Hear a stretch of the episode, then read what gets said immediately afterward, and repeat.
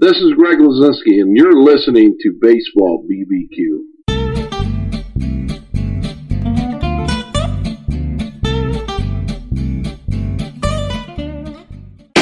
Hi, this is Gary Mack of the Mets Musings Podcast, and you're listening to Jeff and Len on Baseball and Barbecue, one of my favorite podcasts, and I know it's one of yours too. The only problem is, after I get done listening to it, I'm hungry. All right, guys, take it away.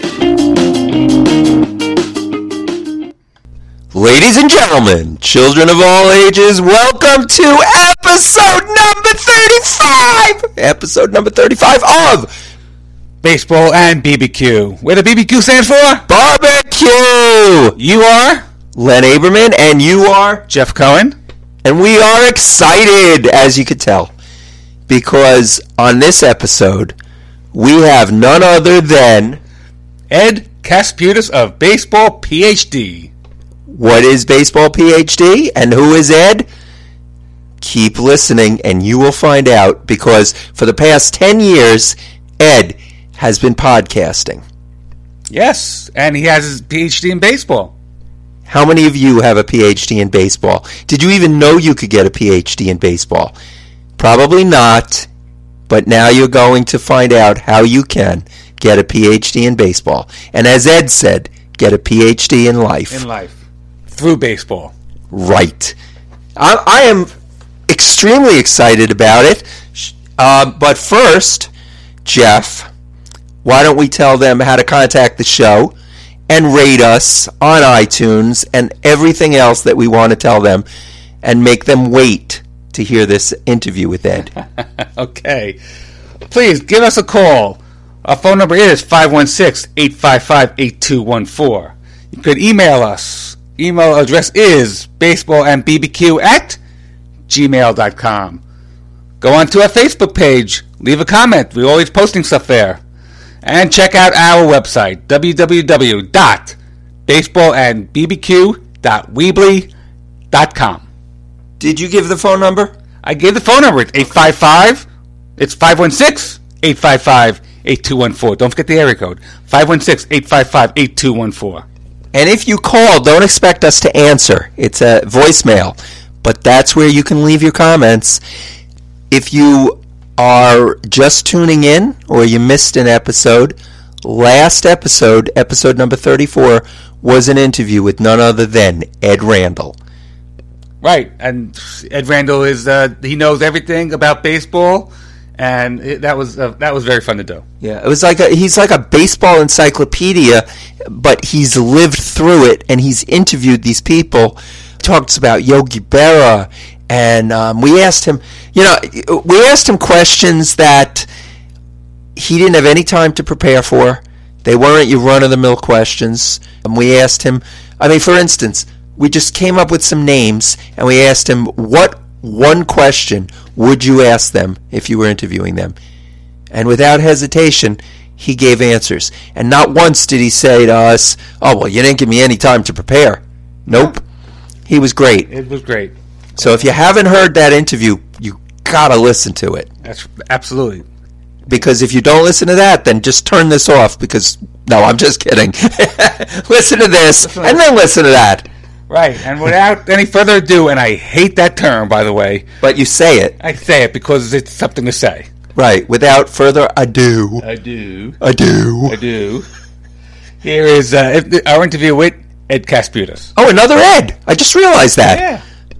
Two Eds in, in a row. Two Eds are better than one. Ah, get it, get it. All right. right, here we go. Now's the interview. so we're here with Ed Kasputis, who is a, a podcaster for Baseball PhD.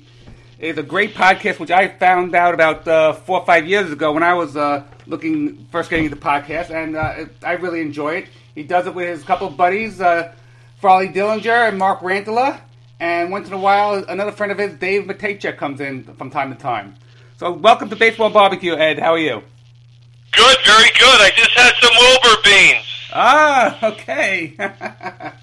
you know, Ed, Ed uh, podcasts usually last around ten episodes. You're on, you're going on ten years, So, what, what's the secret of your success? I don't know when to quit because it's like being on a sports team. By doing the podcast, I get to see my friends Farley and Mark on a regular basis for a legitimate reason.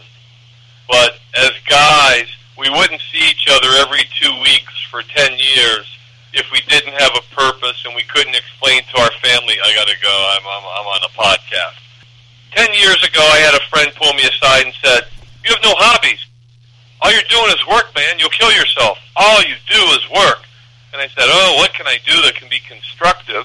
And they go, Well, I like baseball, and uh, why not do a podcast on baseball? No one's going to say I'm a bad, uh, terrible man hanging out at parks watching little kids if I did baseball. so it was my idea, and we started it. And it's uh, you know it takes a lot of work. It does. And there are Yeah. times there are times I'm jealous. Farley will call me, "Hey, I'm at the ball game. Where are you?" I'm editing audio, telling people they should go to a ball game. What's going on here? Uh, but yeah, it's a lot of work, and I guess I don't know when to quit. And uh, this is our tenth season. Uh, are we going to do ten more? Uh, maybe not ten more, but we'll see. You know, I'm 58. Mark Rantala is like uh, 65, 66. Farley's 50. Uh, The way I think about it is, hey, I didn't know the answer to that. We should do a podcast. If I don't know, I bet you 45% of the baseball world doesn't know something about this topic. Let's do a podcast. So I've gotten a very well-rounded education on baseball and baseball history because of the podcast. What um, Ed, it's Leonard. How are you? Good, good, good. So, what's I mean, one of the benefits for us is that we get to to talk to people we wouldn't talk to. We've uh, gotten to do some things we didn't get to do, like uh, go to uh, Citizens Bank Park and we, you know, eat barbecue and uh, Right. meet Greg Luzinski. So, what's uh, what what are some of the perks that you've gotten from doing the podcast? Well, when I started the podcast, I had been to 18 of the 30 stadiums. And I made the commitment that we can never do a podcast where none of us have gone.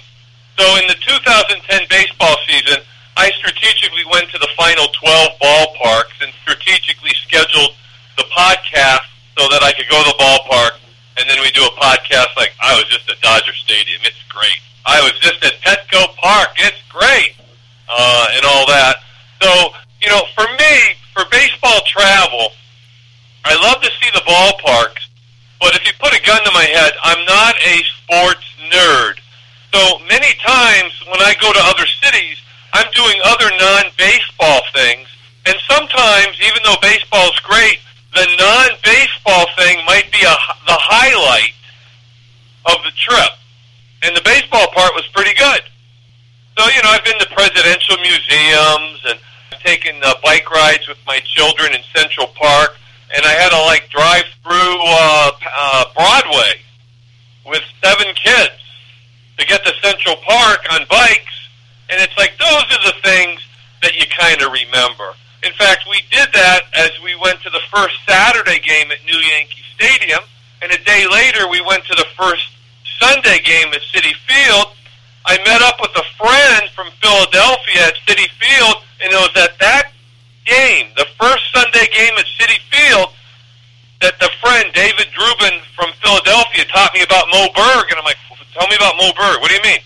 And that's when I started to learn about Moe Berg. And about a month or two after I read his book, it's like that's when I got the idea or the theme for baseball PhD. What would you do if you get a PhD in life through baseball? Because Moe Berg, although he was a baseball player for 19 years in the majors, loved to travel the world. He loved to explore the world. And I said to myself, that's me. If I'm going to go to LA, let's check the schedule. I'll go when the Dodgers are in town. Then I'll go see the other stuff that I want to see.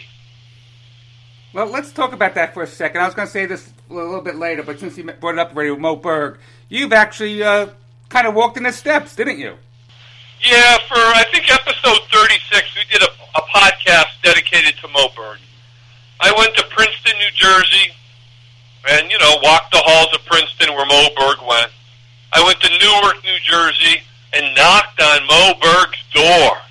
and I met like five Mexicans, and it's like, you're in Moe Berg's house, and they're like, what? Huh? Huh? And at the end of Moberg Street is literally like a 20-story apartment building that's abandoned with no windows. And it's like, wow, this is a tough neighborhood. I also went to Virginia and met a lady named Linda McCarthy, and she was, she has retired now, but she was the curator for the CIA Museum. And the only people that can go to the CIA Museum are CIA agents. And she had a uh, display for Moe Berg. And at the end of each night, when she was turning off the lights to the museum, she'd walk up and look at Moe Berg's birthday card or baseball card and say, Good night, Mo. So I go visit this lady in Virginia. She's got vanity plates on her Jeep. Moe Berg. Really? And then I'm meeting her in her living room, and she's showing me the travel locker that she bought at an auction that Moe Berg and Jimmie Foxx shared when they went to Japan in 1933. So, you know, uh, this is the first time where I went, I dug deeper than the book, right. and I did some primary research on my own. In 2012, when I went to opening day in Tokyo, there's a hospital called St. Luke's Hospital. There's a story where Moe Berg, one day when they were there, played hooky. He called in sick. Moe Berg read like 12 newspapers a day. And he read that the ambassador to Japan, the U.S. ambassador to Japan, had a daughter, and she gave birth to a baby at St. Luke's Hospital. So Moe Berg gets dressed up in a kimono, and he takes a Bell and Howell camera with him and puts it under the kimono. He goes to St. Luke's Hospital, checks in at the first floor, finds out that she is in the on the fifth floor. He takes the elevator up. As it opens, he looks. Nobody's there. He throws the flowers that he came with in the trash and goes up one level more to the sixth floor. When you get to the sixth floor, there's a spiral staircase to the stairs or to the roof. He takes that. He gets on the roof. At the time, St. Luke's Hospital was the tallest building in Tokyo. By far, it is not that anymore. And just, he wasn't even a spy. He starts shooting footage of the Tokyo skyline. So, as I plan my trip, I send an email to the PR department of St. Luke's Hospital. Hey, I'm an American. I'm doing research on Moe Berg. I'd like to interview you and walk your spiral staircase and interview you on the roof. Everybody in Japan's polite, and they're like, "Oh, we would be honored." So I go there. I walk. I ride the same elevator Moe Berg did. I walk up the staircase, and I interviewed the two PR people on the roof. That's one of our mini casts. And I asked them, "When did you learn about Moe Berg?" And they go, "When you sent us the email." then we researched, and it's all true. Yeah. So, you know, but that's the first time I like took a couple pages from a book, traveled across the world, and kind of lived it only because the book said it existed. Right, and actually, that that what you just explained was actually accurately portrayed in the movie that came out last year. We know, you know, that which was a very good Yeah. movie, but uh, you know, some it was, you know, some uh, you know, director, you know, cut or whatever, but, but Right. that, that was exactly right what happened. No, and I chuckled there. And you know, for, for all of our listeners, travel makes the world smaller. I mean, in 2015, I went and saw the Jets and Dolphins play in London, and my hotel was by the Waterloo subway station in London. The other day, I'm I'm searching through YouTube, and I see a marriage proposal with the flash mob. Where? At the Waterloo subway station in London, and I'm watching it. It's like this is all coming back to me. This is where I was. So as you travel the world, you know, because I've been to all 30 major league ballparks, when I watch a game, I can close my eyes. I know what the outside of the ballpark's like. I know what the features are, and it's like, okay, I don't have to go to every ballpark again for the fifth time unless they change things. Like this year, I'm going to the last game at Rangers Ballpark to say goodbye with Mark and Farley, and then next year when they open the new ballpark, we'll go on opening day to renew my baseball PhD so that I'm always up to date. That was actually one of my questions. Do you have to renew it once a new stadium opens? That's one of my questions. And like when it, when Atlanta open. I took Mark and Farley to opening day. It's like, if we got to go, guys, are you going to remember opening day better than a generic game? Yeah. So let's go. Absolutely. I'm about halfway to my PhD. In fact, I'm going to be going to Cincinnati in September to check that one off the list. And I know. Yeah, you'll love it. Yeah. I believe you said there was some type of uh, a museum there that we sh- I should check out.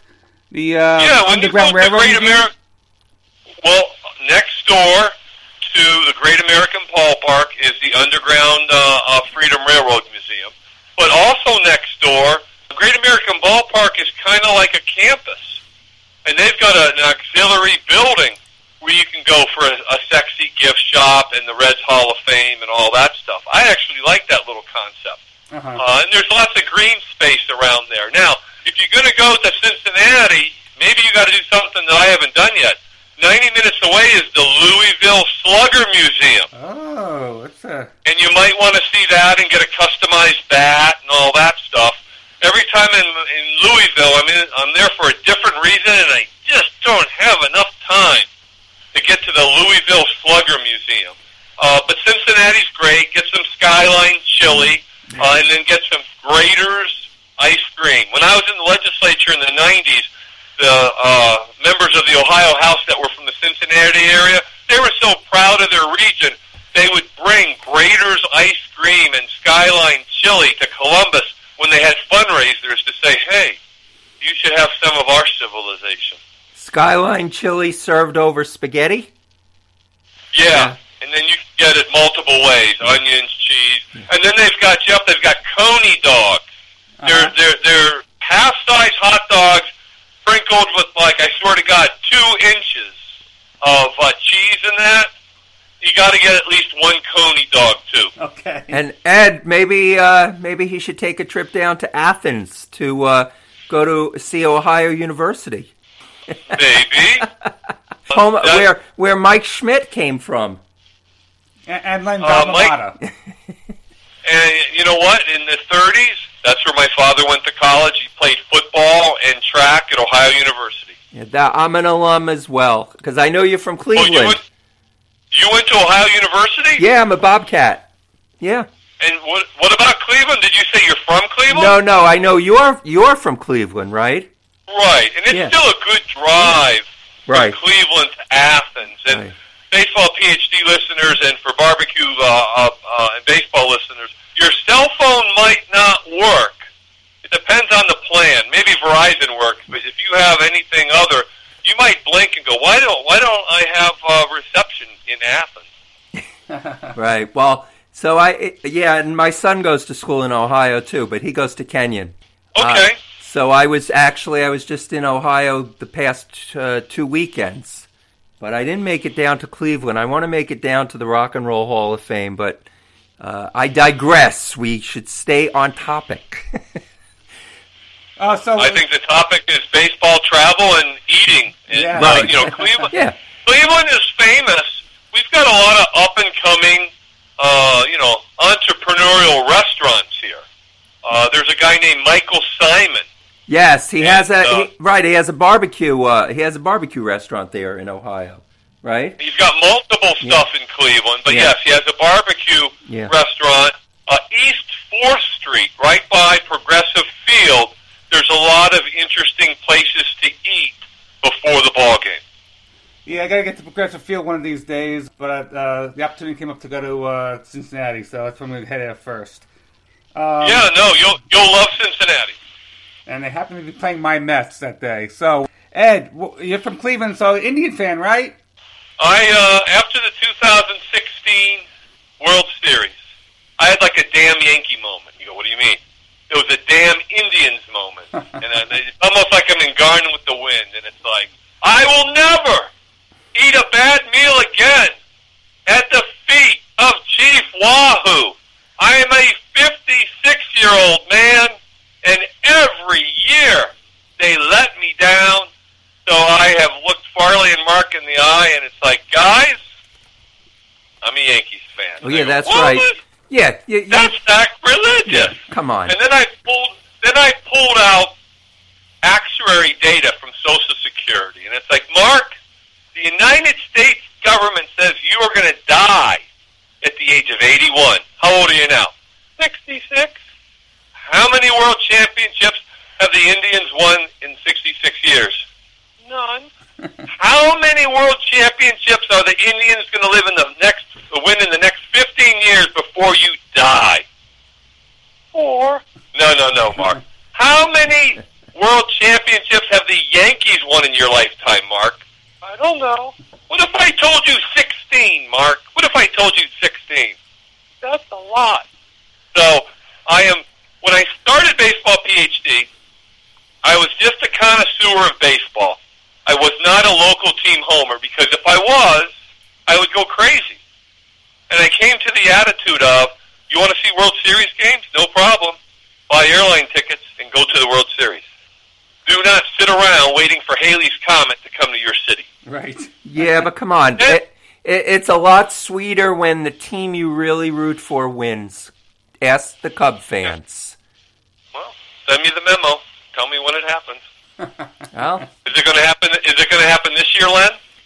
Uh, You never know. The highlight of a Cleveland Indians experience.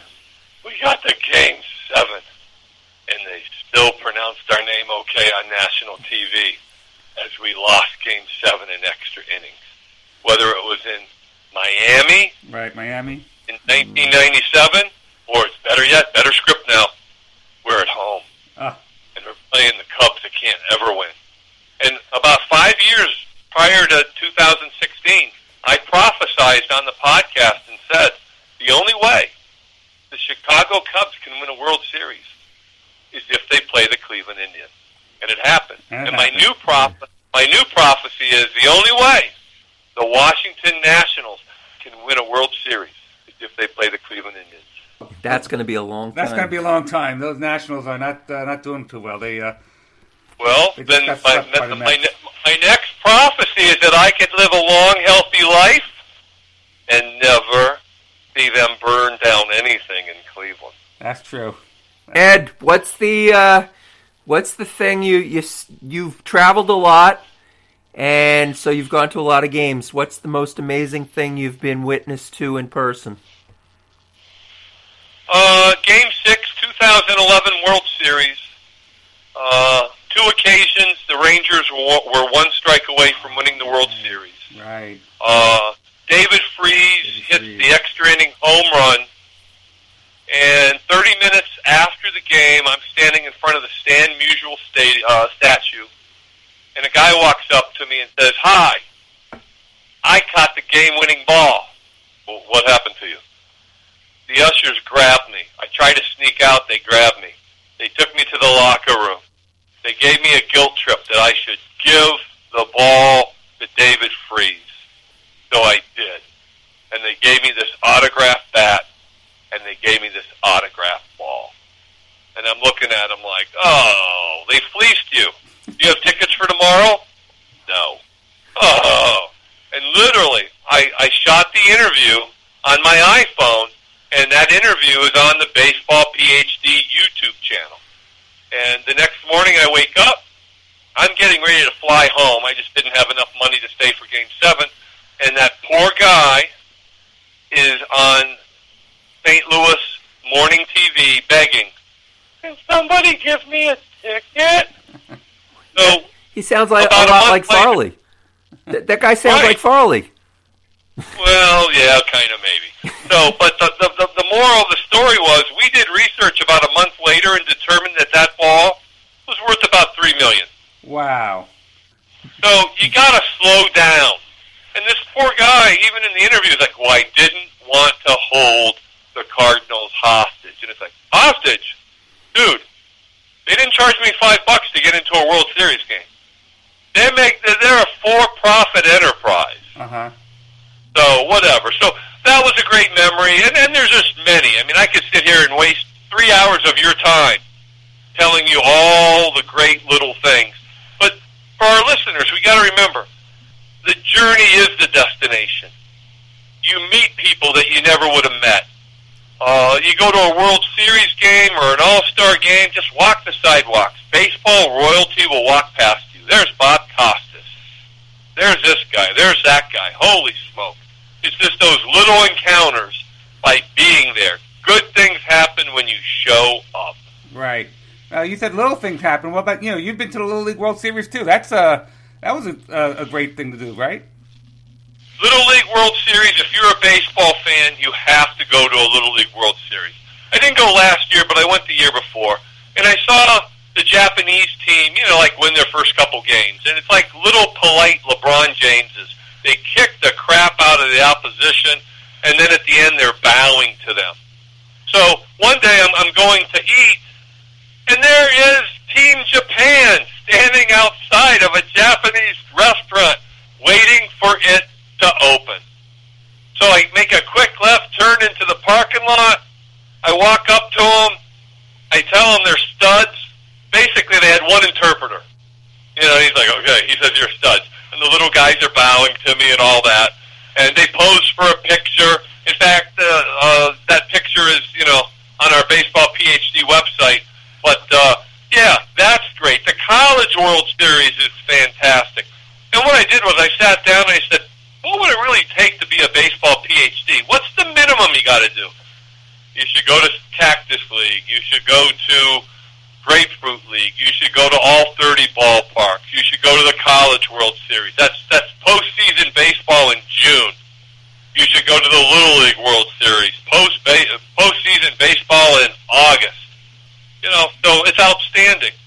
Absolutely. Ed, before we let you go, you have a great podcast going in season. You talk about all the teams, what to do. You have great interviews, where to go, and, and whatnot. But the off season, how do you come up with your off season topics? What don't I know? We should do a podcast about it. no, your off season off season topics. Right. Uh-huh. What don't I know? Oh. So let's say I'm talking to somebody and they talk about some Hall of Famer. It's like, who? I never heard of the guy. We should do a podcast. And uh, there are times I, I, I sit down and I come up with stuff. You know, it's just when we see a topic that we like, we say, let's do it. Now, taking a, an original original, like if if our listeners ever listen to uh, episode 36, Moe Berg podcast, that took hours and hours. I mean, that was like being on an NPR project where you should have had a staff of like five or six people working like two or three months to do. We even made a uh, podcast trailer for YouTube for the podcast, and that took me forever. So it's just a balancing act of how in depth you want to get. But you know, Jeff, if you tell me a good idea or someone else does, I go, you know what, we should try to develop it. We produce stuff. I think uh, this Saturday will be episode 495. We've got a time so that our 500th episode will be Cleveland Indians slash All Star game. Right. That that that'd be amazing. Are you, are you going to go to the All Star game? Yes, only because of Farley. Farley called me about three weeks ago and says, I just got an email. Season ticket holders can buy some tickets before they go on sale for the public. Do you want any? And I said, yeah, give me two, but I got to hang up. I'm sure Mark is going to be calling me right now, too, because he's a season ticket holder. Mark never called me. Ah. But because of Farley, Farley got me two tickets, upper deck, like row L, behind home plate. So I tip my hat to Farley. He was thinking about me and having empathy, so I'm going to go. You know, I, I've got to figure out how to get tickets for the home run derby. I've had a debate with those guys. And if you give me, put a gun to my head, I have more fun watching the home run derby.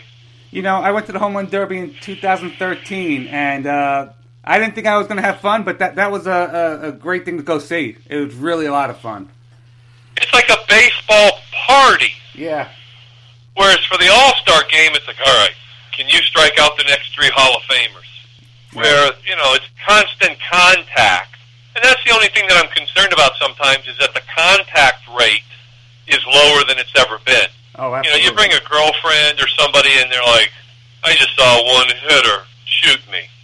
Where you know, us baseball guys, it's like, "What a masterpiece!" But for people who don't love, love, love the game, they'd rather see a nine to eight game. Right. Yeah, you were talking about what to do, and you know what, Len and I do. We love talking about Hall of Famers. So we we there's this one Hall of Famer named John Montgomery Ward, and we found out he was he's actually buried near near where we live. So Len, in his research, he found out another, not a Hall of Famer, but another ball player was buried in the same cemetery, and he's actually a guy named Arlie, Arlie Latham, and he's actually seventh in all-time stolen bases. Now this guy had to be pretty good. So Right. uh, you know that's what we you know we do some of our traveling uh, locally, and we find out these gems.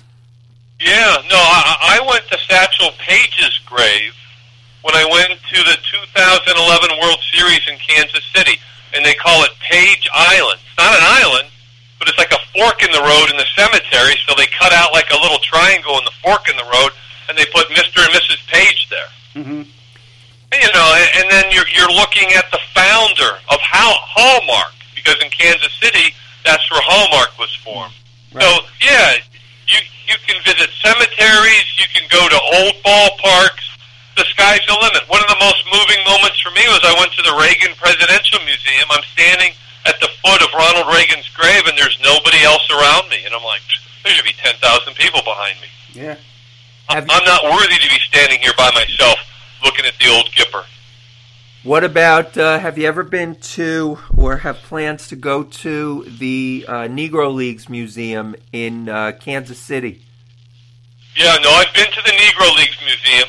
Uh, Populous, which is the architectural firm that basically has built all the new par- uh, ballparks, is in Kansas City.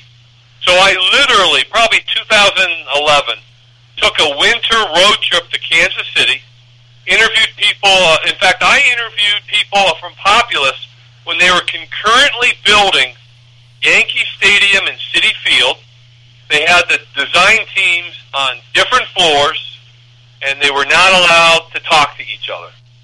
I also went to the Negro Leagues Museum in the same building. There's like the Jazz Museum, and Kansas City also has a World War One museum that is pretty outstanding too. And then you've got the Harry S. Truman Presidential Library in his house, and that's literally 10 minutes away from Kauffman Stadium. So there's lots of things to do in Kansas City, but for baseball fans, going to the Negro Leagues Museum is an absolute must. It's a treasure. And they have incredible barbecue there too. Yes, in fact, I would argue that that's probably Mecca for barbecue people. I mean, they've got like 60, 70 years of tradition. And uh, that's when I saw real barbecue where it's like, what's this? That's your white bread. Huh? I'm used to, uh, you know, these other places that give me like a corn muffin. It's like, no, no, no, no, no. The original thing is white bread. Here, have some white bread and all that. So Kansas City's probably got four or five outstanding barbecue uh, chains. Yeah, I put put someone from Texas in a room with someone from Kansas City and have them fight it out. See who's uh, who comes out on top. Because people from Yeah, Texas. my gut is, yeah, Kansas City has an, a longer tradition of Right. barbecue excellence. That's my gut. Okay, I won't argue with you. So Ed, we want to thank you very much for taking time out to be on on, on uh, b- baseball and BBQ. Tell us how Sure. people can get your podcast and your YouTube Our pod- channel. Well, our YouTube channel is Baseball PhD. You know, for the YouTube channel. Okay. For our podcast, go go to iTunes, uh, Stitcher, TuneIn. I forget all the places that I distributed it to in 2010. You just Google. I mean, our website is baseballphd.net.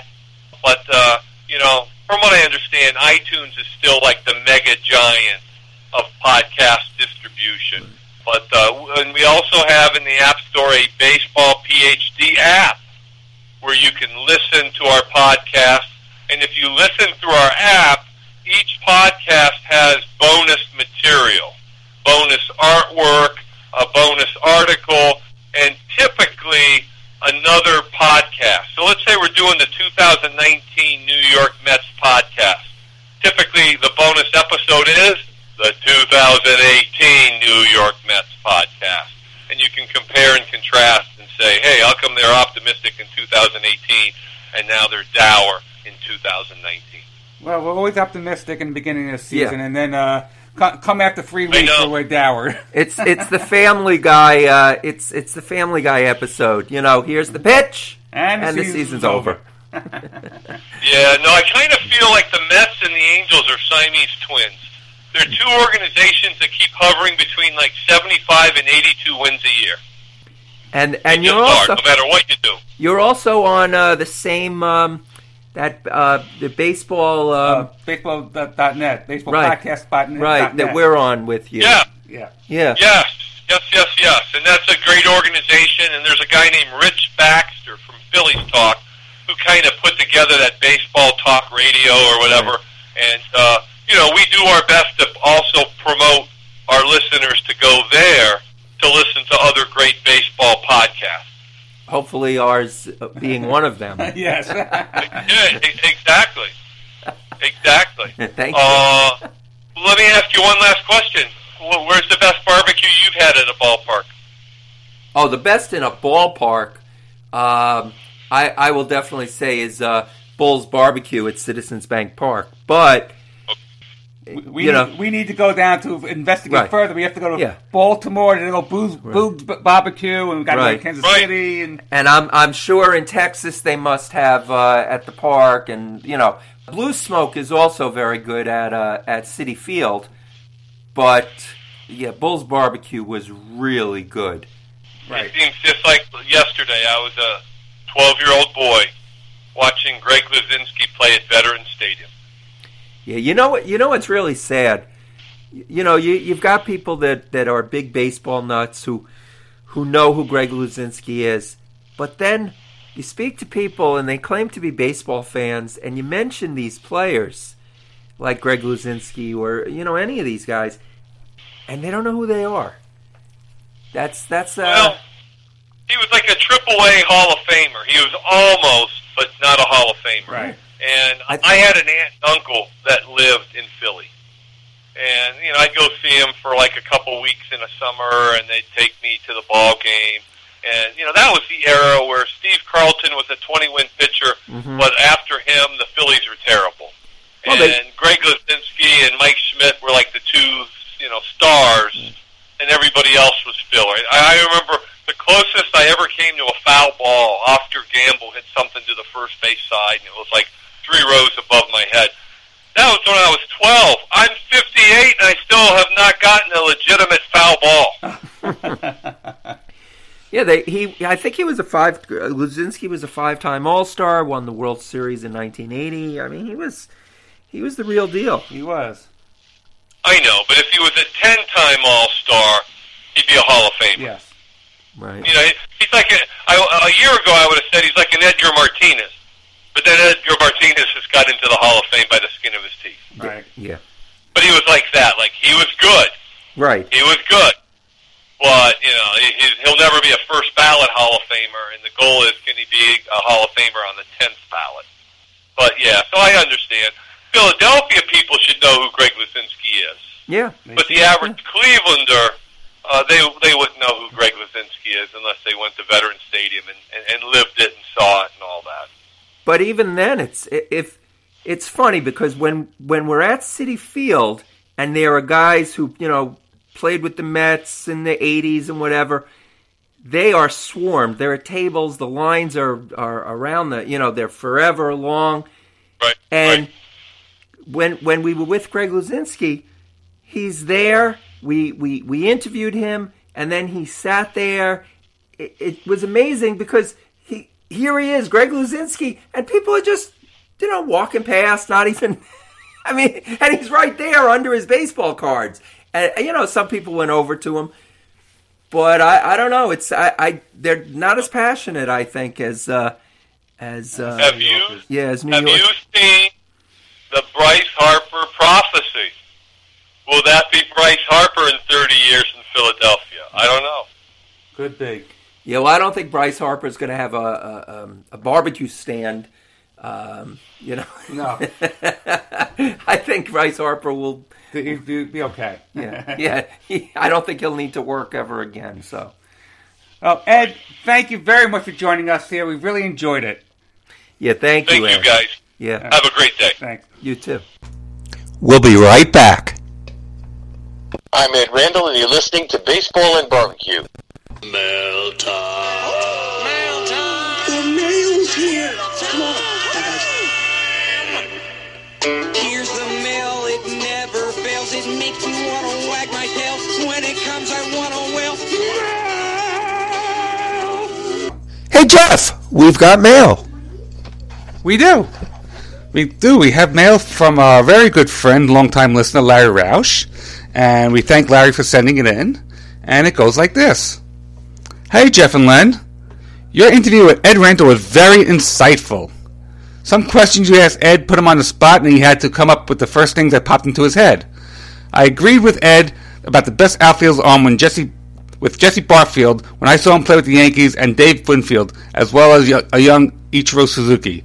I immediately thought of Barfield after Jeff asked the question and before Ed even answered it. It was a little painful for me to bring up the name because one of my favorite Yankee prospects, Al Smokin' Leiter, was traded for Barfield. Leiter was usually hurt with blisters on his pitching hand while with the Yankees major league team. He didn't solve his problems for good until he was playing with Toronto for a couple of years. Back to Ed interview. I know he doesn't like the DH because it takes a strategy out of the game like the double switch. I will always disagree with people like him and Jeff about the DH, which is great for the game and even older players who don't want to retire. Baloney. That was my editorial. Otherwise, players like Edgar Martinez and David Ortiz may not have their long and successful careers. I especially like the discussion you had with Ed about the pitch counts and why is 100 pitches so significant. It was a bit amusing when he said when he said who came up with the 100 pitch count. I never realized that Ed Randall's show got started in White Plains on American American Avenue. At least Ed agreed with me, meaning Larry, and other Yankee fans that Mariano Rivera deserved to be unanimous Hall of Famer.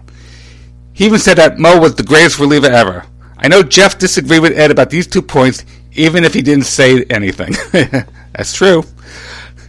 I didn't realize that Sandy Koufax threw as hard as, as uh, 95, even though Ed was estimating the amount.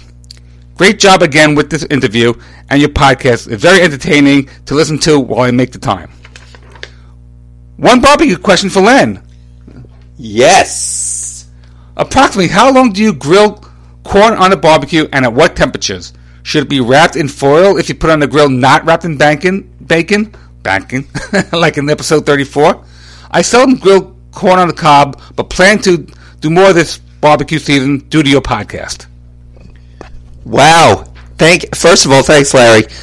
What we are doing for the corn industry, they're going to have to grow more years of corn if uh, if more people are going to grill corn because of us. Okay, so here's my opinion on corn. No, don't put it in foil. Okay, if you're putting it in foil, you might as well just stick it in the oven. I mean, what's the point? Okay, you want it over the fire. Corn has natural sugars in it, and you want those sugars to caramelize. So you know what? If you if you're cooking, so I like to cook it in the in the husk, right? In the husk. Okay. But if you're not a fan of that, or you don't want to do that, and you you peel off the husk, so you can put it directly over the fire. And if you get some of those, you know, you'll get some of the kernels, and they'll they'll darken. That's okay. Now, if they blacken, you know, you don't want them to get too dark because then they burn temperature wise, you want about a medium fire, which is about 350 degrees. You could cook it for 15 minutes, 20 minutes. That should be enough. You know, it's funny. Corn. What you're really doing is you're almost heat. Uh, you're you're heating it. You know. I mean, yes, it's cooking, but there's no like temperature that it has to be. It's not like meat where you have to have a certain, like I said on the last episode. You know, if it's chicken, you don't want to have it less than 165 degrees. But the corn is fine. So maybe it gets ready a little sooner or whatever. Uh, maybe it takes a little longer.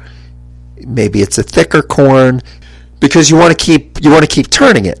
Not you want to let it sit for a while on the grill and then turn it and then let it sit and then turn it because you want to make sure you get all the sides of the corn and obviously it's a circle so it's a little harder to do. It doesn't have four sides to it.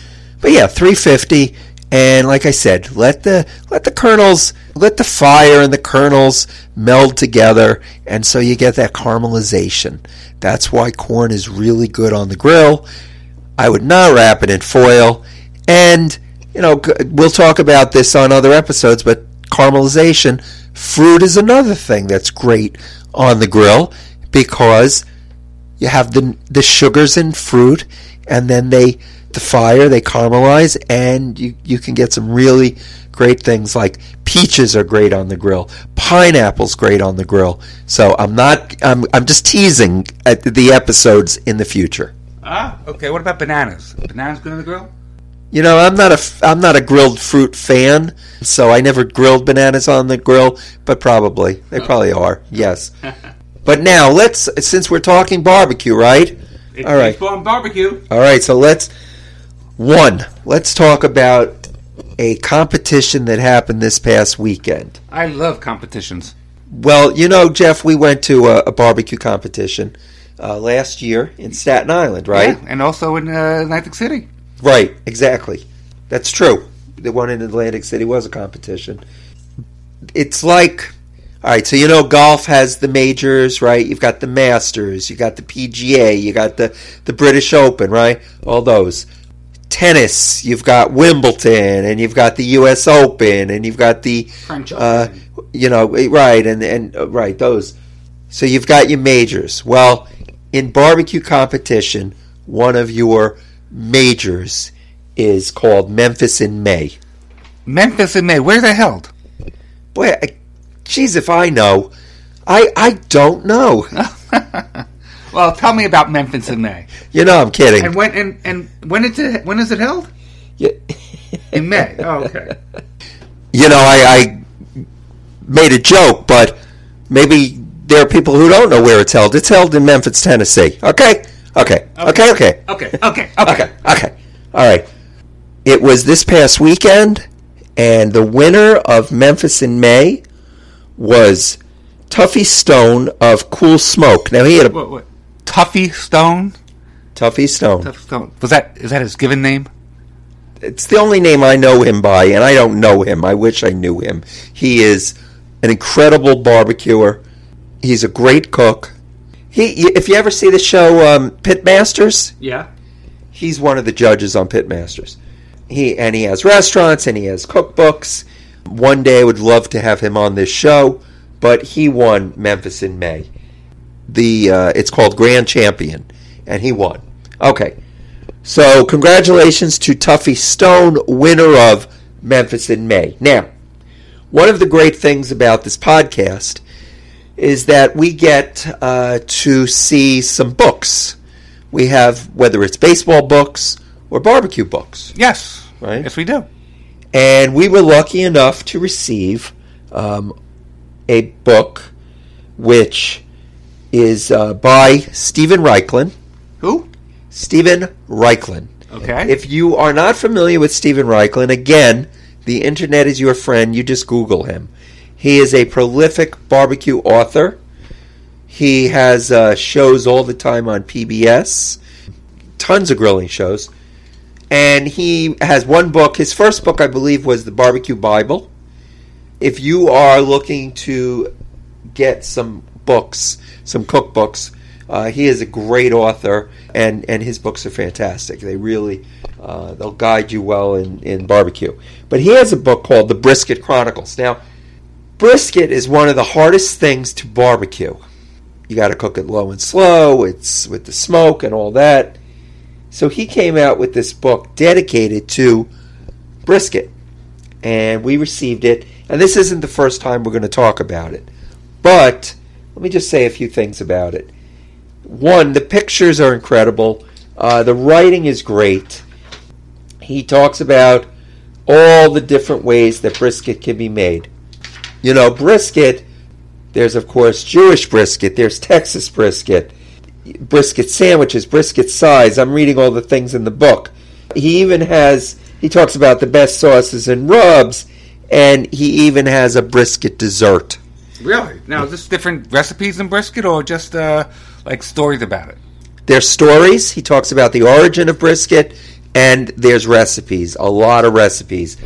If you're looking to prove your brisket skills or just get started making brisket, definitely recommend this book. As I said, this isn't going to be the first time we talk about it, but I just wanted to bring it up because barbecue season is upon us. And this book, you could get it on Amazon.com.